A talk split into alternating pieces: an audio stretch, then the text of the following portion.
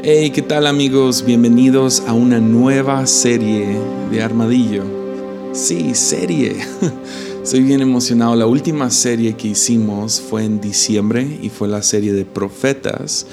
Y ahora, unos nueve meses después, estamos lanzando la próxima serie que estoy llamando Místicos.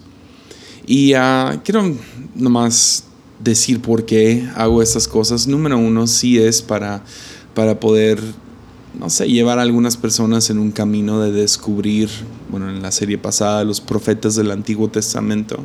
En este caso vamos a descubrir lo que es el, uh, quiénes son los místicos cristianos. Y, uh, y sí, en el futuro va a haber más, pero la segunda razón es porque, no sé, yo le saco tanto uh, personalmente a estudiar estas cosas que que sinceramente no veo mucha gente en mi círculo, se podría decir, ah, estudiando y explicando y enseñando acerca de, estas personas. Y yo me he encontrado fascinado ah, ya por un rato con algunos místicos. Entonces, ah, vamos a estar hablando acerca de San Francisco de Asís y en este episodio, como pueden ver, de Teresa de Ávila y a San Patricio y algunos personajes más. Y ah, estoy muy emocionado, ah, pero deja, deja les digo por qué. Porque este va a ser el primer, primer episodio de esta serie. No más quiero medio explicar algunas cosas, como que, uh, sí, ponerle un marco a esta serie. Número uno, cuando hablo de místicos, rápido va a haber mucha gente que se va a asustar con esta palabra, que van a, van a brincar a conclusiones y yo sé que la palabra místico ha sido usado para, para burlarse de, de gente muy radical en su espiritualidad. Pero hay una... ¿A qué me refiero con místicos? Pues adopté la palabra uh, de de uno de los teólogos más importantes de hoy en día. Sí es un poco controversial, pero es uno de mis favoritos. Sería Richard Rohr. Richard Rohr. Ah, y él describe la palabra místico como el conocimiento experiencial de Dios. O también me gusta la, definición de Brian Zond, un predicador ah, que me gusta mucho, que dice, un místico es alguien que ha tenido una experiencia directa con Dios. Entonces, esto es lo que es un místico y eso es a lo que nos referimos. Alguien que, ha tenido alguna experiencia o tiene conocimiento experiencial. Ah, es alguien que no nomás lo leyó en un libro, lo vivió. Ah, que tuvo un momento, un, un instante, un milagro, algo que dices, sí, dime lo que quieras, pero yo lo viví, yo lo vi con mis propios ojos, yo lo sentí con mi propio cuerpo, lo escuché, no sé, algún tipo de, de sí, de, experiencia, se podría decir, que, que, te ha formado como ser humano y te ha formado como creyente ah, y te ha formado como, a lo mejor hasta como cristiano.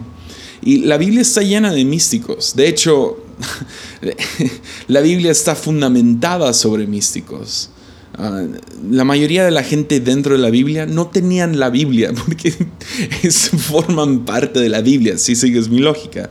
Entonces, si estudias a alguien como Abraham, que yo creo que es uno de los primeros místicos. Yo diría el primero, pero por si hay alguien ahí que después sale con alguien más.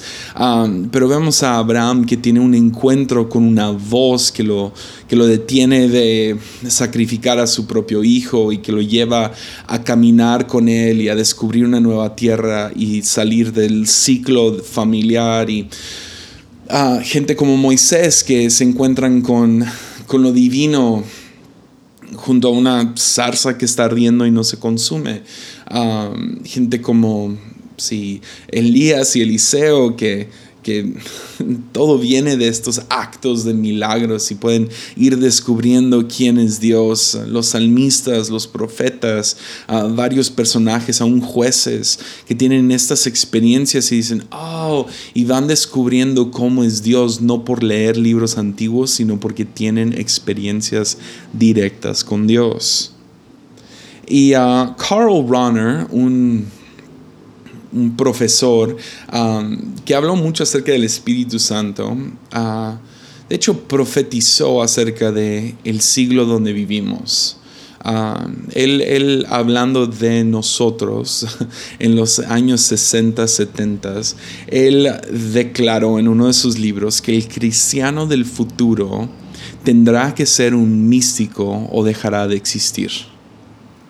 El cristiano del futuro tendrá que ser un místico o dejará de existir. Y no sé, uh, pastoreé jóvenes por ocho años y ahora estoy fuera de pastorear jóvenes por tres años y de vez en cuando me, invitan a, predicar en nuestro grupo de jóvenes o me invitan a algún congreso de jóvenes.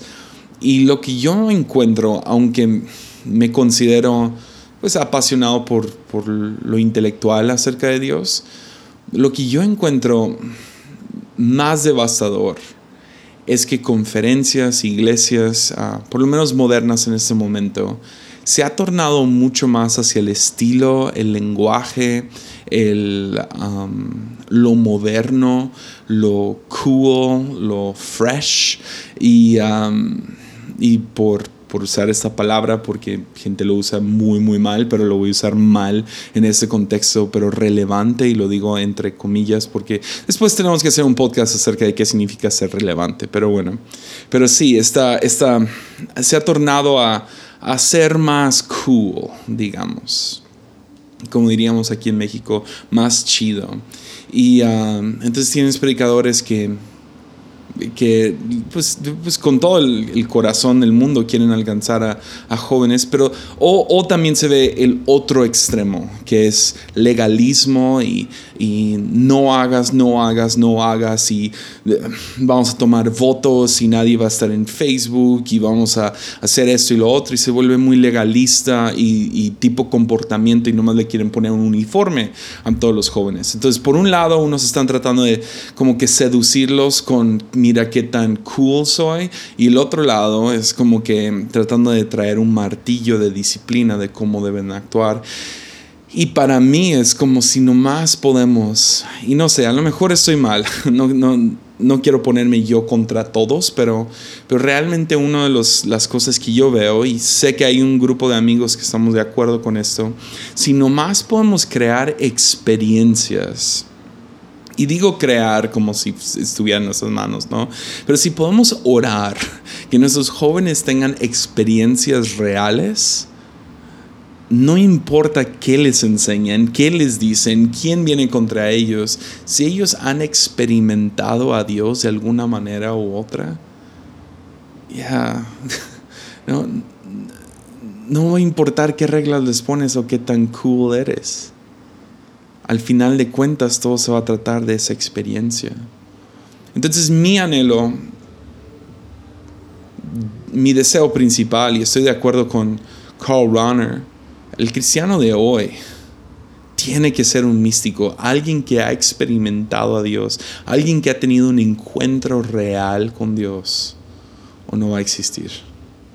No, no, no, va, no va a sustentarse, especialmente en la era de secularismo, la era de información y tantas cosas que son bombardeadas, tantos videos en YouTube que pueden ser tan confusos, tanta gente que está tan en contra de religión y es, o sea, yo entiendo todo, todo es una reacción a mala religión, todo es una reacción a malas enseñanzas de Dios.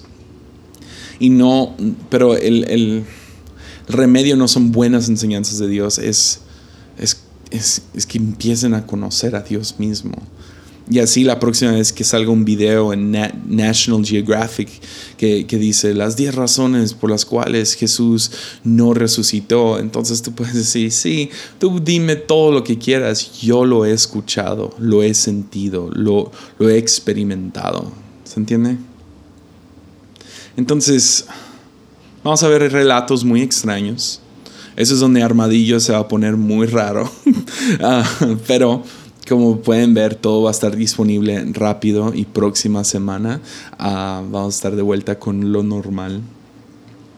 Pero para mí se me hace más raro, si puedo nomás hablar acerca de la rareza que vamos a llevar en estos episodios, a mí se me hace más raro creer en algo con lo cual no has tenido ningún contacto.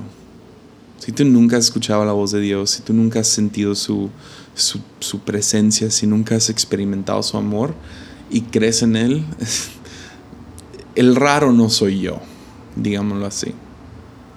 Y deseo principalmente para mi vida y la gente que amo y para ti que desarrolles más que nada una amistad con Dios. Ya. Una relación experiencial.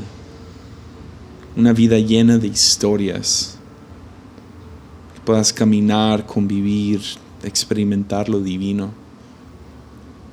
Y que cuando seamos viejitos y estamos hablando a nuestros nietos y podamos contarles historias de, de vez tras vez que escuchamos la voz de Dios, que Dios hizo algo, que Dios intervino, que Dios sanó, que Dios proveyó, que Dios hizo algo y que podamos hablar de Él, no como una entidad lejana o como una idea o como un abogado inseguro que no lo desobedezcas o si no se va a enojar, sino que lo conozcas de tal manera que tú lo puedas describir como un amigo viejo que solo que se antoja conocer. Ya. Ya. Y si algo tienen en común los místicos de los cuales vamos a hablar. Ahora también es, voy a hablar acerca de místicos viejos, o sea que no han estado aquí los últimos 100 años. A lo mejor después hacemos uno de místicos modernos y puedo hablar acerca de héroes más, más recientes como Henry Nouwen y... Um, ¿Quién sería otro bueno? A.W. Tozer, uh, C.S. Lewis y... Uh, a lo mejor algunos de los que están vivos ahorita, Richard Rohr sería uno increíble para contar su historia. Pero ahorita nos vamos a enfocar en algunos que, tienen 500, mil, 500 o mil años ya muertos.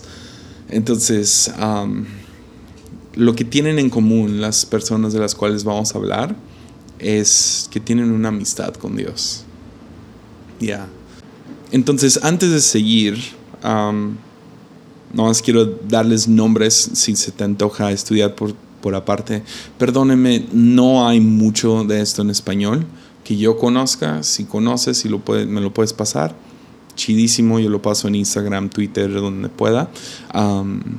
pero ah, perdónenme, lo, lo, leo en inglés. Entonces, pero si entiendes inglés o quieres buscar de estos diferentes autores, Además está Google y bueno, Google, cada, cada una de estas personas que yo estudié como es pre la reforma protestante, muchos cristianos se van a sacar de onda porque van a ver mucho catolicismo que no es malo porque luz ajena, sí, episodio número 42, luz ajena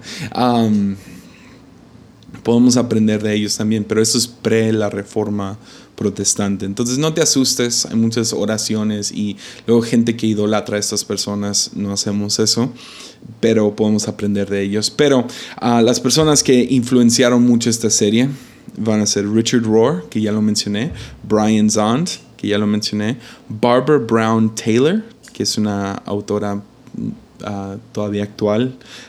Thomas Cahill, que he mencionado su nombre varias veces, él es uno de mis historiadores favoritos. Ah, Andrew Louth, que escribió un libro, es el único libro que tengo de él, no sé si ha escrito más, pero él habla acerca de los orígenes de, de la tradición mística de los cristianos. Y Thomas Ketting, Ah, también Susan Stabil, que a lo mejor la conocen por su trabajo con el Enneagrama, y A.W. Tozer, que es uno de los teólogos cristianos más importantes de los últimos 100 años. Entonces, ahí está, esas son las influencias. ¿Qué tal empezamos con esta primera mística? Yeah. Pues, primera persona mística, persona la primera mística de la cual estamos hablando es Teresa de Ávila. Estamos conociendo Teresa de Ávila. A lo mejor has escuchado de ella. Hay muchas iglesias en su nombre. Aquí en Tepic hay una. Y uh, Teresa de Ávila es fascinante. No sé, no sé por qué se me hace tan fascinante. He escuchado de, muchos diferentes ángulos y cada vez me gusta. Yo voy a nomás compartir dos, tres de las que más me fascinan, pero un poco de su historia. Ella nació en uh, 1515, uh, más o menos, en Ávila, España. Entonces es española. Y las era un tiempo cuando las mujeres no podían trabajar, pero ella venía de una familia muy rica y se volvió muy, se obsesionó con religión. Entonces su historia empieza muy, ah, no sé, como loca porque realmente muestra, no sé, muestra algún tipo de, no sé, locura infantil, se podría decir, porque ella se obsesiona con religión y se obsesiona con Dios, pero más que nada se obsesiona con mártires. Y ella creció con la creencia de que para poder llegar al cielo tenías que morir uh, por tu fe, tenías que haber sido asesinado por creer lo que crees. Entonces ella, estudiando los mártires, a sus 14 años de edad más o menos, un poco antes, se escapó con su hermano y se fue con los moros, que son un tipo de musulmán, islam, uh, sí, básicamente el pueblo contrario que, con el cual estaba en pleito con los cristianos. Y ella fue a visitarlos y, uh, gloria a Dios, uh, su tío los encuentra en el camino y los detiene a los dos para que no sean brutalmente asesinados por su fe. Más o menos en esa misma época, su mamá muere y esto como que, no sé, en ella crea esta devoción por Dios mucho más uh, fuerte. Aunque yo, yo diría que no muy sana, aunque eh, creo que difiero con algunas de las creencias populares, pero ella entra a una devoción enfermiza, en mi opinión, um, por Dios, que, que básicamente tratando de negar o alejarse de la muerte de, sí, de negar la muerte de su madre, hacer que valga algo. Ella se mete a un convento a sus 18 años de edad con las monjas carmelitas. Y ahí es donde ella dura un rato, pero de la nada ella ahora se enferma. Ah, todo lo que hay escrito acerca de ella dice que sufría de parálisis y estaba en coma, ah, entraba y salía de coma y pasaba por mucho uh, sí, dolor y se encuentra muy desilusionada con lo divino, con Dios, con, sí, con su fe. Y vemos que, que literalmente la queda desahuciada. Y ah, algunos creen hoy en día que lo que ella sufría era algún tipo de epilepsia, ah, porque también la acusan de estar endemoniada y no sé, hay todo un lío ahí. Pero fue milagrosamente sana. Ah, es, es, uno de los grandes misterios de la vida de, de Teresa, que se enferma, esto dura dos, tres años y luego milagrosamente ella se levanta de la cama y queda completamente sana. Y empieza a vivir su vida como monja carmelita. A los 39 años de edad, ya, a media vida, ella empieza a tener visiones de Jesús. Visiones de Jesús. Y uh, principalmente uno de unas lanzas que, que perforan su corazón. Y es ahí cuando ella decide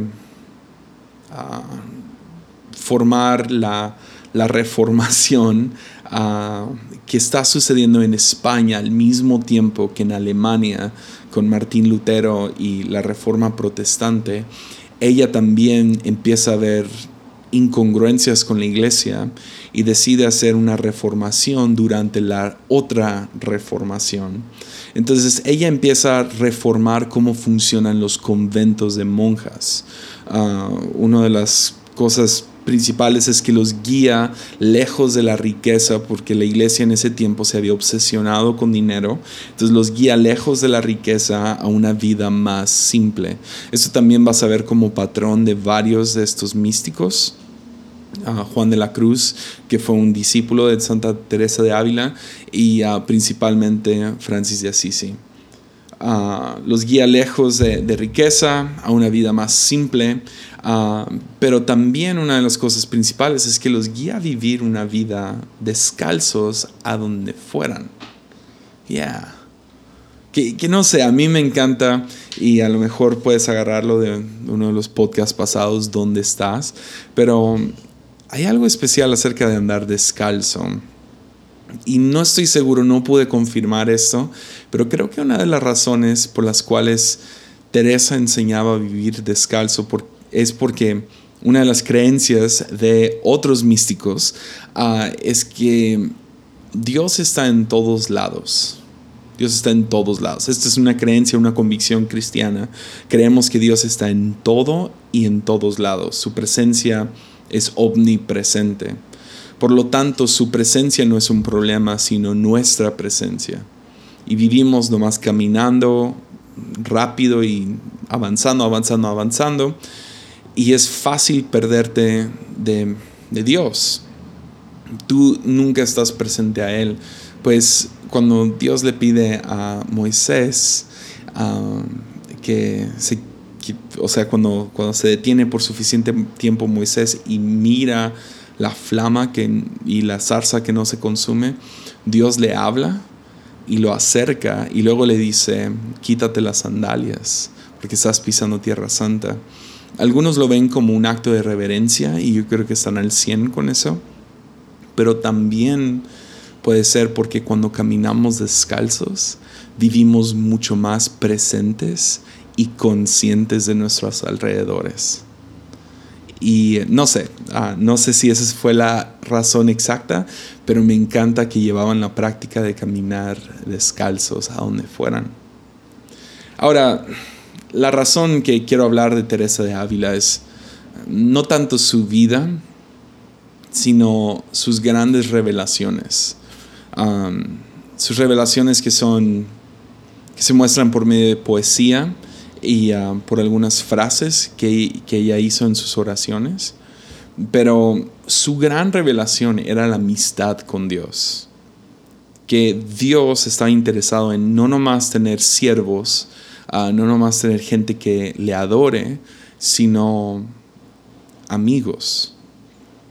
Que yo sé lo que estás pensando, ay, pues sí, pues Jesús dijo eso, ya no los llamo siervos, los llamo amigos.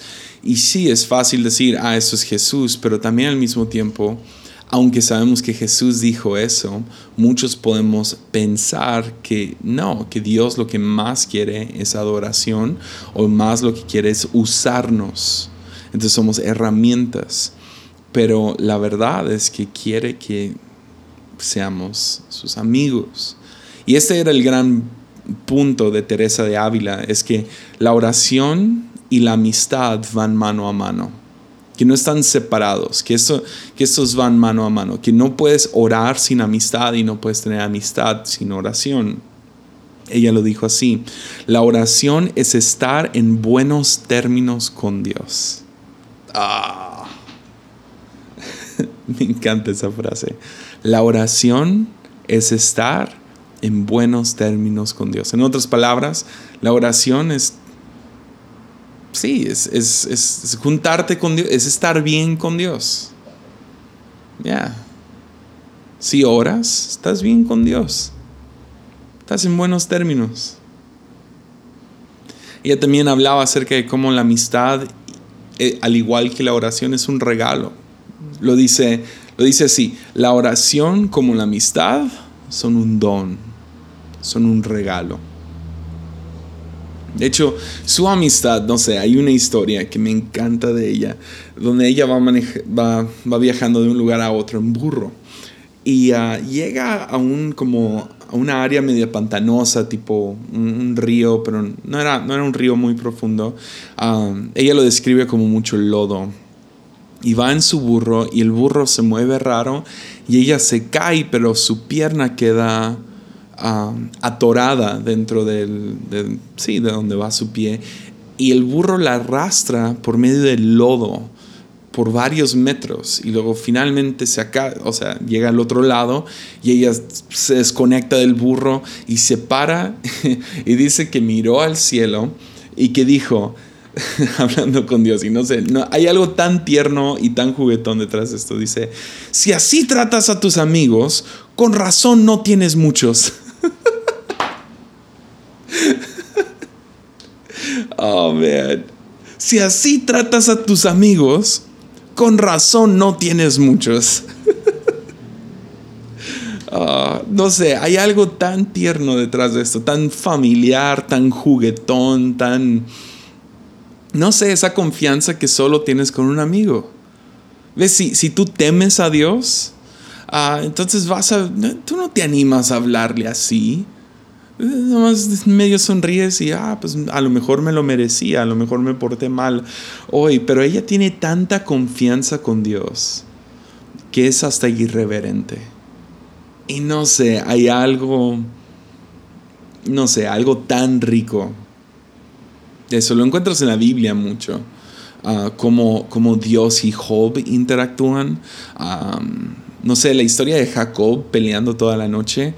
Ah, si Dios quería realmente vencer a Jacob, ah, lo aplasta con un dedo. Sin embargo, luchan toda la noche. Y por mucho tiempo pensé, ¿por qué, ¿por qué quisiera Dios luchar toda la noche si lo puede aplastar en un momento? Y hasta que tuve un hijo y empecé a jugar luchitas con él. Y me di cuenta que yo puedo aplastar a mi hijo, podría literal, sí, totalmente aplastarlo, ganarle en segundos. Sin embargo, lucho con él. ¿Por qué? Porque lo quiero cerca. Ya. ¿Ves? Si así tratas a tus amigos, con razón no tienes muchos. Oh, man. Hay una, hay una confianza de amigo. Hay una amistad ahí. Y quiero esta relación juguetona con Dios. No sé tú, pero yo sí la quiero. Algo me sucede. Yo tengo la confianza de el otro día estaba hablando con, unas personas y hablé acerca de cómo me frustraba con Dios y me decían, pero así le hablas. Sí, quiero poder reclamarle a veces. y Teresa de Ávila para mí es el ejemplo de eso. una de sus, frases que más, ah, no sé, se va a quedar conmigo por mucho tiempo ella dice que todos recorremos un viaje espiritual. Parece que Dios va con nosotros, pero en realidad es el camino a conocer a Dios mismo. Ya. Todos recorremos un viaje espiritual. Parece que Dios nos acompaña en este viaje, pero en realidad estamos recorriendo un viaje, un camino que nos lleva a conocer a Dios mismo. ¿A qué se refiere con esto? Pues a lo que yo entiendo es maduras en tu relación con Dios. Lo más probable es que va a comenzar ah, con, lo conoces de cierta manera, algo te atrajo, algo te, te trajo convicción de, pecado y te diste cuenta, Él es la única manera de ser salvo, Él es la única esperanza que tengo. Y te acercas a Dios como poderoso, como rey o como, como abogado. Y, es el comienzo, ¿no? Proverbios nos enseña que ah, eh, el comienzo de la sabiduría es el temor a Dios. Y, y sí, lo conoces y lo temes y tienes reverencia y eh, es como cuando conoces a alguien poderoso y te sientas en la mesa y dices, ¿para qué sirve este tenedor? No quiero quedar en vergüenza y vives tu vida tratando de no quedar en vergüenza con Dios, no tratando de, de sí, de regarla y luego creces. Y, llegan nuevas ideas acerca de Dios y nuevas revelaciones acerca de Dios. Y lo vas conociendo y dices, espérame, yo pensé que me iba a regañar si usaba el tenedor equivocado, pensé que me iba a, a no sé, desechar si yo tenía una mala actitud y vas dándote cuenta, ah, no, es, tiene gracia y misericordia y luego vas descubriendo fe y vas descubriendo poder y vas descubriendo ah, nuevas dimensiones y nuevos cuartos de quién es Dios. Y uh, lo sigues conociendo cada día más y más y más y más. Y cuando, cuando llevas rato conociendo a Dios, parece, parece casi, casi como que Dios cambia. Porque miras hace 5 o 10 años y dices, ese no es el mismo Dios que hace 10, 5 o 10 años. Sin embargo, Dios es el mismo ayer, hoy, para siempre. Sin embargo, no parece ser el mismo. Entonces, ¿qué sucedió? Parece que Dios va en este camino con nosotros, como que madurando, creciendo Él mismo, pero en realidad somos nosotros los que vamos en un camino a conocerlo más y más. Entonces, para usar un ejemplo, sería como, como si el, pues, vemos el sol moverse, ¿no? Se levanta en el este y cae en el oeste y pasan sus 12 a 16 horas, dependiendo de dónde estás en el mundo, y, ves el sol que, que, amanece y luego llega el atardecer y se va el sol y parece que se mueve el sol, pero luego creces y te das cuenta, ah, no, el sol, el sol está estático, nosotros somos los que se mueven. De la misma manera, Teresa de Ávila nos está diciendo así, estamos en una trayectoria, estamos en un camino, en un viaje. Y pensamos que Dios va con nosotros, pero en realidad el viaje es Dios mismo. Entonces camínalo, descúbrelo, conócelo. Como por ejemplo, para mí hoy en día veo a Dios, veo una clara, una clara distinción entre el Dios que conozco ahorita, en este momento, al Dios que conocía hace tres años. Y es que hoy conozco a Dios como un Dios mucho más generoso de lo que conocía hace tres años.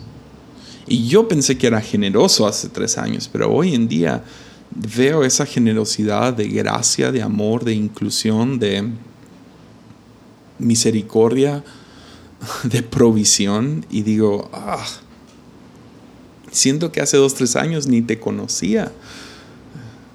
Sin embargo, sigo conociéndolo día tras día. Pero para poder conocerlo mejor, tenemos, tenemos que poder cambiar. Y a lo mejor no cambia tanto tu personalidad o carácter, pero a lo mejor algunas ideas acerca de Dios tienen que cambiar. ¿Ves? Algunos no sé por qué se nos mete la cabeza de que en cuanto, no sé, rendimos nuestras vidas a, Dios, a Jesús, pensamos, ah, ese es el momento más puro. Ah, nací de nuevo, pero, pero en realidad es como nacer de nuevo, naces bebé. Y hay cosas que vas a aprender al, justo al principio que vas a tener que aprender a desaprender en el futuro. Sí te ayudó en ese momento, a medio corregir tu camino, pero hay ideas que vas a tener que aprender a soltar y cuando sueltes algunas ideas va a dar muchísimo miedo. Pero estoy grabando esto en el mismo momento en que varios de, de gente famosa en la fe cristiana están negando su fe. Y yo no quiero suponer nada, y yo no quiero meterme a sus vidas y tener una opinión, pero definitivamente es una característica de alguien que pensaba conocer todo y luego, oh, no era cierto. Y ahora deciden soltarlo todo, porque una creencia en principio del camino ya no se sostiene acá. Cuando el conocer a Dios es, es una invitación infinita y eterna. Nunca vamos a dejar de descubrir quién es Dios el problema es que para conocer quién es Dios a veces tienes que poder soltar lo que conociste justo al principio. Ya lo que les diría a aquellas personas que, están con esa ansiedad de, soltar ideas pasadas de quién es Dios y, sienten, ay no, es que, es que voy a perder toda mi fe y voy a perder cómo creía y cómo veía las cosas y, ay no, no, no, no qué peligroso. Ah, Teresa de Ávila lo diría así en su increíble poema que se llama Nada te turbe. Ella dice, nada te turbe, nada te espante, todo se pasa. Dios no se muda. La paciencia todo lo alcanza. Quien a Dios tiene, nada le falta, solo Dios basta. y no sé, a lo mejor puedes leer, escuchar esto y pensar, ay, qué cliché, el que tiene a Dios, nada, nada, le falta, pero ah, son palabras que siguen, siguen con tanta vida, siguen palpitando el día de hoy. Nada te turbe, nada te espanta, todo se pasa. Dios no se muda. Ah, pero estamos en un camino, entonces ¿dónde está? No, pues el camino es Dios mismo. Estamos conociéndolo. Estamos, estamos avanzando en él. Él no se muda, Él no se mueve. Él es como el sol y nosotros damos vueltas. Y vamos conociéndolo cada día más y más y más. Y es un, es un proceso paciente, porque la paciencia todo lo alcanza. ¿Qué estamos tratando de alcanzar? Pues a Dios mismo. Porque quien a Dios tiene, nada le falta. Solo Dios basta. Ya. Ya. Entonces, ¿qué es un amigo? Si Dios quiere que seamos su amigo, ¿qué es un amigo? Pienso en mis amigos y tengo diferentes niveles de amigos, ¿no? gente conocida que admiro mucho y luego gente que son amigos. Y tengo varios, Dios me ha bendecido con buenos amigos. Y ah, puedo decir, hay, hay algunas cosas que, que, son esenciales para una amistad real. Número uno, intereses en común. Hay que ver algo que nos conecta, ¿no? Alguna actividad, algún gusto, algún... algo, algún interés, algo que tenemos en común donde podemos, no sé, contar nuestras experiencias con eso. Por eso la mayoría de mis amigos son, son predicadores. No, no, tengo muchos amigos íntimos fuera de predicadores. Porque tenemos que tener algo en común. ¿Ya? ¿Qué, es otra cosa acerca de un amigo? Pues disfruta su compañía, ¿no? disfrutas tenerlos con ellos, no te tienes estresado, no, sé, tengo amigos que no siento el... Claro que quiero limpiar la casa, claro que quiero tener cosas en orden, claro, claro que quiero oler bien si estoy en compañía de quien sea, pero al mismo tiempo, prefiero tu compañía que impresionarte con mi limpieza. ¿Sí me entiendes? Entonces puedo quitarme el calzado, puedo tener una conversación descalza. puedo, puedo estar con ellos. No sé, es, relajado, ¿no? Como les digo, no estás, estás viendo qué cuchara uso para, para poder tomar esta sopa. No, nomás agarras el plato hondo y, y te tomas la sopa. Sacas la panza. Ya, más que nada creo que hay una confianza. Una confianza de poder abrir tu corazón, decir, hey, pienso esto, siento esto. ¿Qué dices? Y una confianza de ser quien eres. Y creo que es lo que más anhela Dios, porque ves, hay una dimensión de conocer a Dios como amigo. Y en Dios podemos encontrar asombro, paz, gozo, confianza. O sea, asombro, asombro, asombro. ¿Cómo es posible que yo llevo, estoy por cumplir 31 años de edad y he durado toda mi vida adulta estudiando a Dios y no, no, no estoy saciado? Sigo asombrándome de Dios cientos de libros, cientos de predicaciones, cientos de conferencias.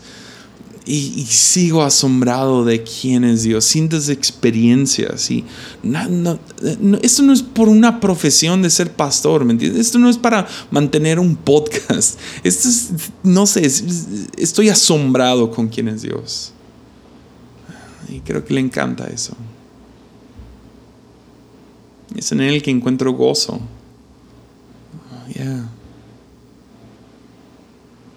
El gozo de descubrirlo, de... En Él encuentro paz, esa paciencia que todo lo alcanza y confianza.